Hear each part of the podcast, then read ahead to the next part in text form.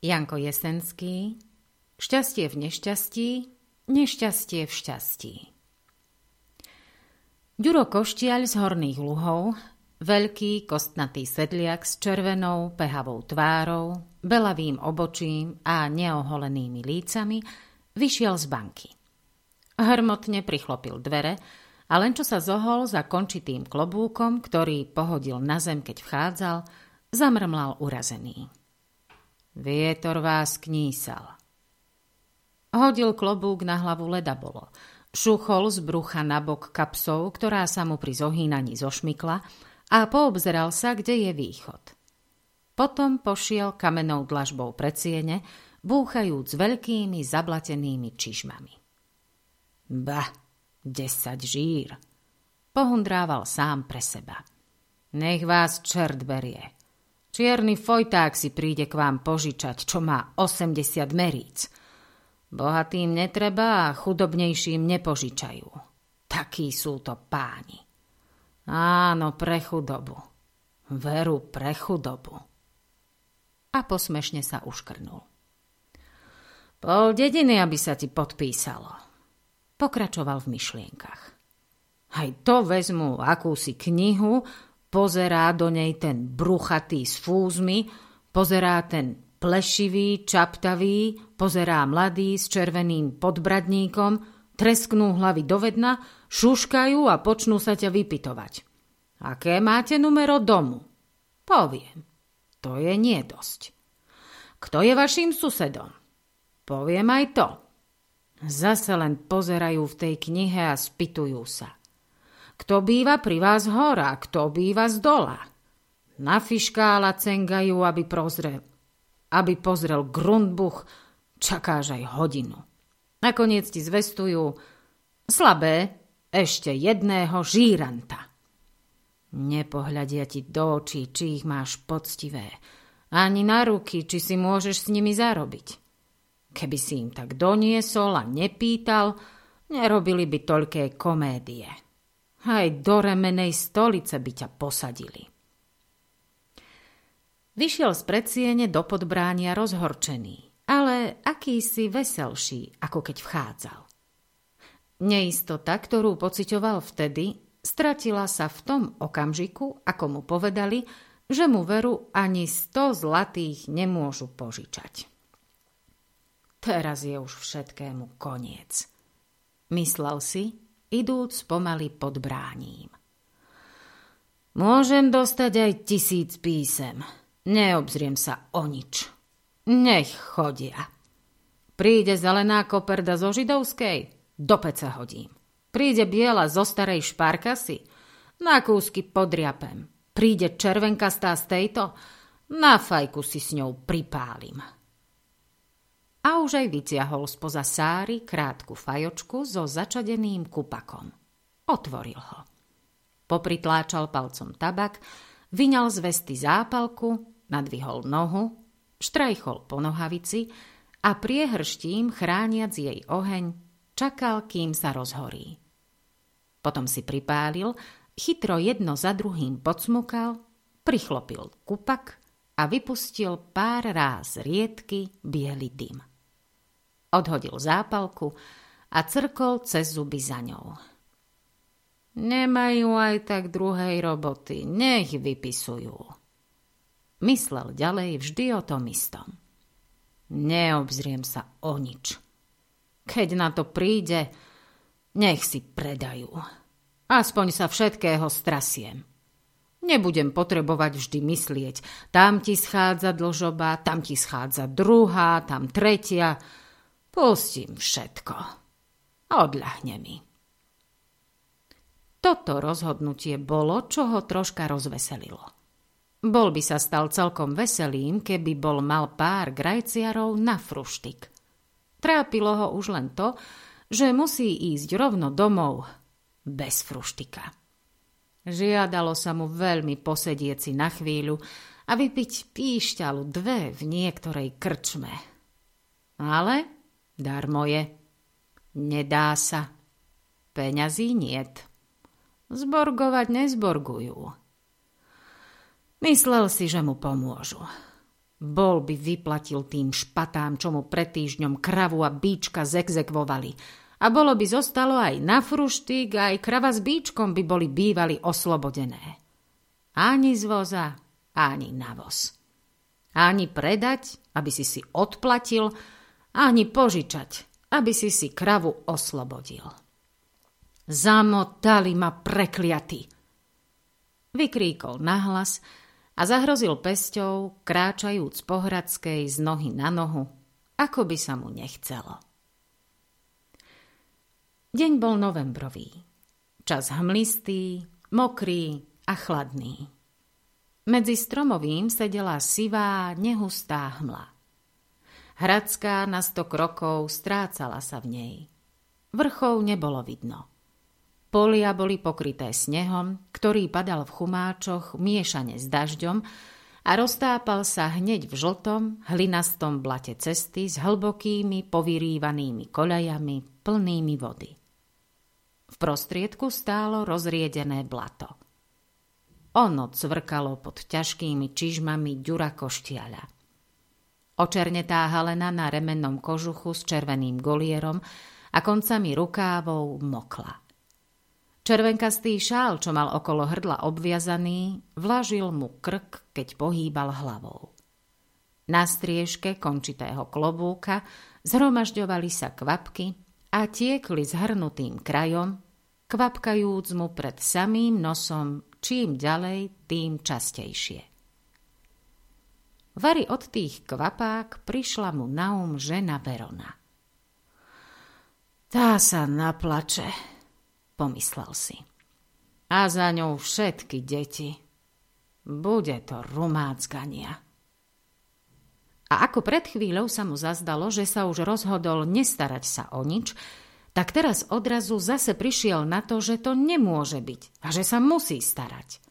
Hneď a zaraz treba by sa bolo obrátiť a záležitosti usporiadať. Zase mu bolo smutno. Premýšľal, ako by to bolo, keby mu predali kone, kravu, bíčka, roľu pod trním, za salašom, lúku, záhumenicu, chalupu. Čo by robil? Na čo by bol potom na svete? Čo sa na tých roliach natrápil a teraz by ich mal popustiť? Medzi nimi sú aj otcovské. Ten by sa aj v hrobe obrátil. Na čo by on potom vstával zavčasu? Ani koní by nebolo, ani kravy. Čo napojiť? Komu dať žrať? Komu podstlať? Čo čistiť? Ľúto by bolo. Ach, bože, bože! Zabožekal nahlas a zavzdychol z hlboka. Kone predať? Zostane bez nich? A treba sú. Bíčka? Ten by šiel za facku, s tým by si nepomohol a o krave ani nehovoriť. Bez kravy sa ani dýchať nedá sedliakovi.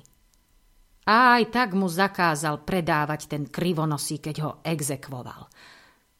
Len sto zlatých, keby bolo. Všetky diery by zaplátal.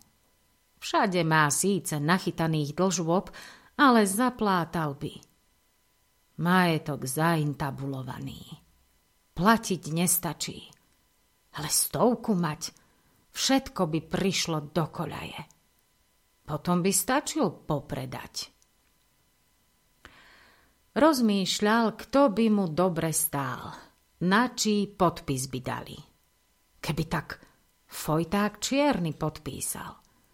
Rozloží mu veci, poprosí ho pre Boha. Ale Fojták je lakomec, tvrdý, bez srdca človek. Ak sa mu nevysmeje, vyhodí ho. Čo by taký boháč mal milosrdenstvo? Bohatí sú práve takí tupí, čo sa srdca týka, ako tí po bankách. Udri sa po vrecku, keď sa chceš s nimi zhovárať. Hľadajú statočnosť vo vrecku a nájdu ju v plnom. Prázdne vrecko Nestatočný človek. Čerta netratí cti chudoba. Chudobný človek, hotová opica. Voľa k tomu za chrbtom zakričal. Ho, ho! Obzrel sa a ľakol. Šimle so zablatenými prsami zapriahnuté v ľahkej žltej bričke leteli mu rovno na chrbát. Chcel napravo skočiť, ale pozrúc na zadok, zdalo sa mu, že tadia letí brička. Trhol sa a skočil naľavo s úžaslou tvárou.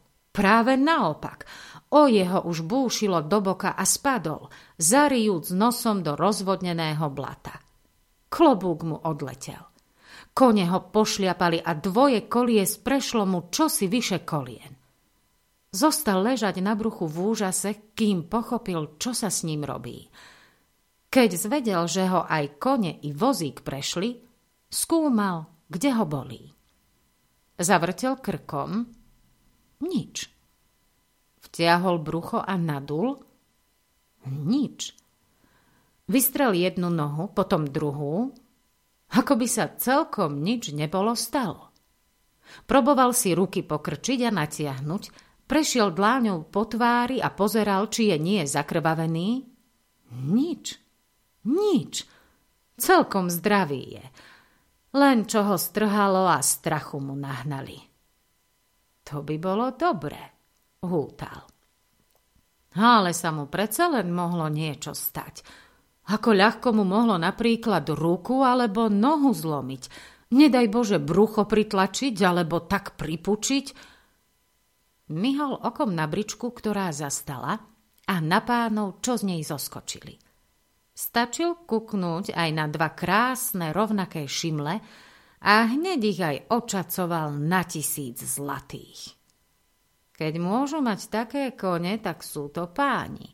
A keď sú páni, nech zaplatia za prekotenie. Uvažoval a obrátil sa na chrbát. Blato stekalo mu z tvári, kým si ju rukávom nepoutieral. Zostal pri tom všetkom zamazaný od hlavy do pety a nejako nedvíhal sa z blata. Ba čo viac, počal na ratu kričať. Vyvrátil ľavú nohu opätkom von a skrčil v kolene. Potom sa zatrepal v bahne, ako ryba na suchu, Oprel sa o lakeť a zas o druhý, ako by chcel vstať, ale nemohol a zasa len zvalil a bezvládne zostal ležať, nesiahnuť ani za klobúkom, ktorý čupel hore striežkou na tri piade od neho. Ježiš Maria, volal v trapiech. Nohu mi zlomilo, čo si ja počnem teraz? Ktože vás vyživí, deti moje drobné, Verona moja, čo si ty teraz počneš samotná? Jeden pán v čiernej bunde s vyhrnutým golierom, v čiapke so šiltom, tučnej tvári, s hrdzavými veľkými fúzmi, prvý zoskočil z bričky a utekal k povalenému ďurovi, zdvihnúci šosy bundy, aby sa nezablatili. Druhý, mladý, v krátkom remenom kabáte s malým klobúčikom s tetrovým perom, v žltých remených gamašiach, držal staršieho za rameno, aby sa nepoklzol a utekal zároveň s ním. Kočiš v gumovom plášti medzi tým prekročil zo zadného sedadla, kde predtým sedel, na predné a chytil pustené opraty. Ďuro srkal a zvíjal sa, majúc nohu skrivenú opätkom von a skrčenú v kolene.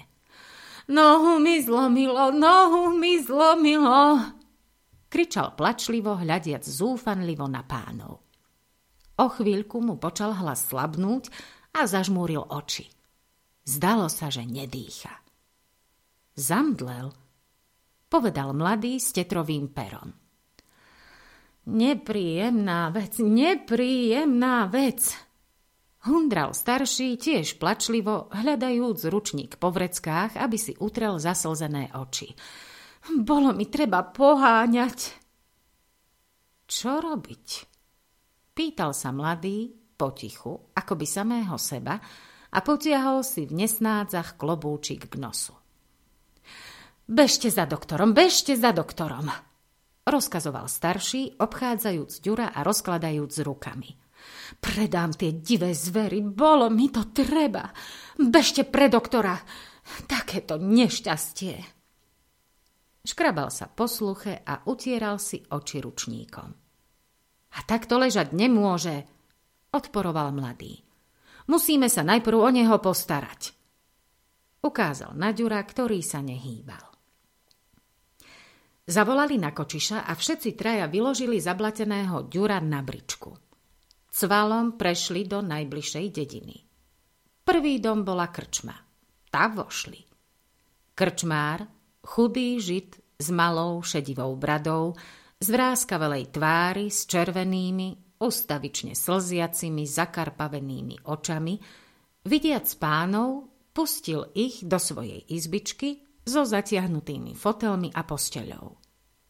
V izbe bol suchý, horúci vzduch od malej železnej pece, v ktorej hučal oheň. Posteľ odokryli a položili do nej ďura, ktorý sa ešte vždy nehýbal a mal skrivenú nohu. Pre doktora, pre doktora! Kričal pán v bunde, zhodiac čapicu a utierajúc si teraz už lisinu, ktorá sa mu v strachu zapotila. Plno drobných kropají vystupovalo mu na čelo. Záhyby nosa plnili sa mu potom neustále a celá tvár sa blišťala. V povedomí, že zapríčinil smrť, zmeteno chodil po izbe a súril doktora. Ďura trhlo. Už zo trecí raz počul spomenúť doktora a srdce mu zabúchalo. E, veď ak doktor príde, nuž ho prezrie a všetko uvidí, myslel si. Lepšie bude, keď sa zobudím a skočím z postele.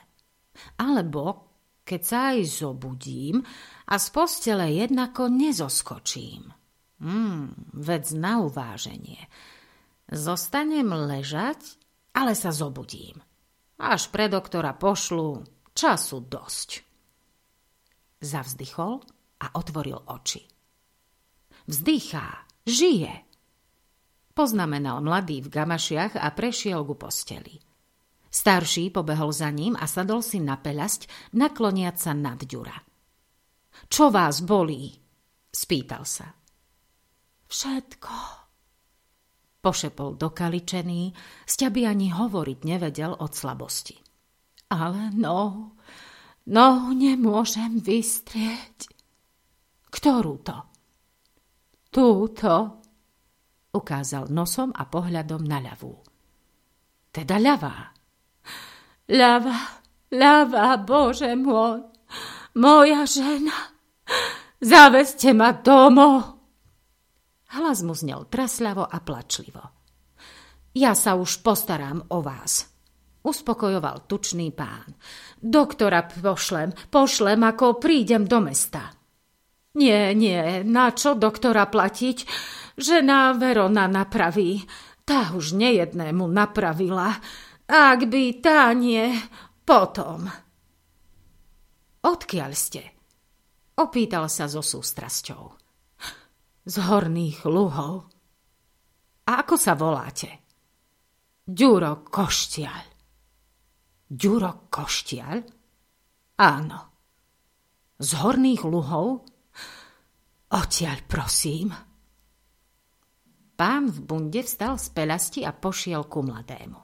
Vyciahol akési písma z vrecka, nastrčil okuliare a pozeral do nich. Potriasol hlavou, čudujúc sa náhode mrkol na kore, mrkol na chorého a udrel prstami po písmach. Ten istý, pošepol mladšiemu. Ale, začudoval sa aj mladší. K nemu sme šli. Teraz ste vy jeho dlžníkom.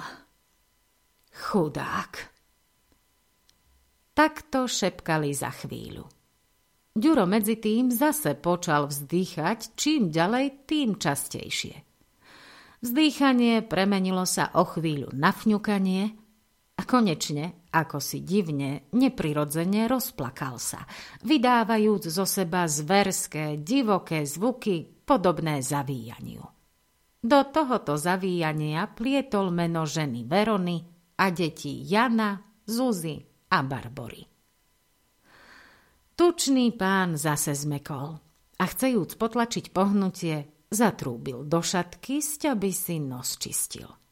Prešiel zase ku posteli a sadol na peľasť. Ja sa postaram, Ďurko. Nebanujte, všetko bude v poriadku. A na apatieku tu máte. Vyťahol dve banknóty a dal ich Ďurovi. Tu máte, Ďurko, ja som vina. Ak by nestačilo, len príďte ku mne do mesta. Ja už pomôžem. Nohu vám napravia. Budete chlapom ako predtým. Ďuro pozrel na banknóty. Svetlasé a väčšie. Stovky. Dve stovky. Práve toľko, koľko si žiadal. Chytil pánovi ruku a boskal ju. Ďakujem, ďakujem pánu veľkomožnému. A v očiach zableskli sa mu úprimné slzy vďačnosti. Páni odišli s tým, aby sa krčmár postaral o prevezenie sedliaka do horných luhov. Koštiaľ sa skutočne v perinách odviezol domov. Žid mu privolal ešte na cestu. Nedajte sa od tisícky. Ale na tisícku nevyšlo. Ďuro na druhý deň išiel do mesta aj s 200 korunami, čo dostal za zlomenú nohu. Hlásil sa v banke, že chce svoju dlžobu vyplatiť. Mladý s červeným podbradníkom mu oznámil, že je jeho dlžoba už žalovaná, aby šiel ku advokátovi. Bankový sluha ho zaviedol až ku dverám. Ďuro zaklopal, pritlačil kľučku a potichu vtiahol sa do kancelárie. Pozrel. A od ľaku ani dvere neprivrel. Zostal ako skamenelý stáť. Pri veľkom písacom stolíku sedel včerajší pán s hrdzavými fúzmi a hľadel na neho.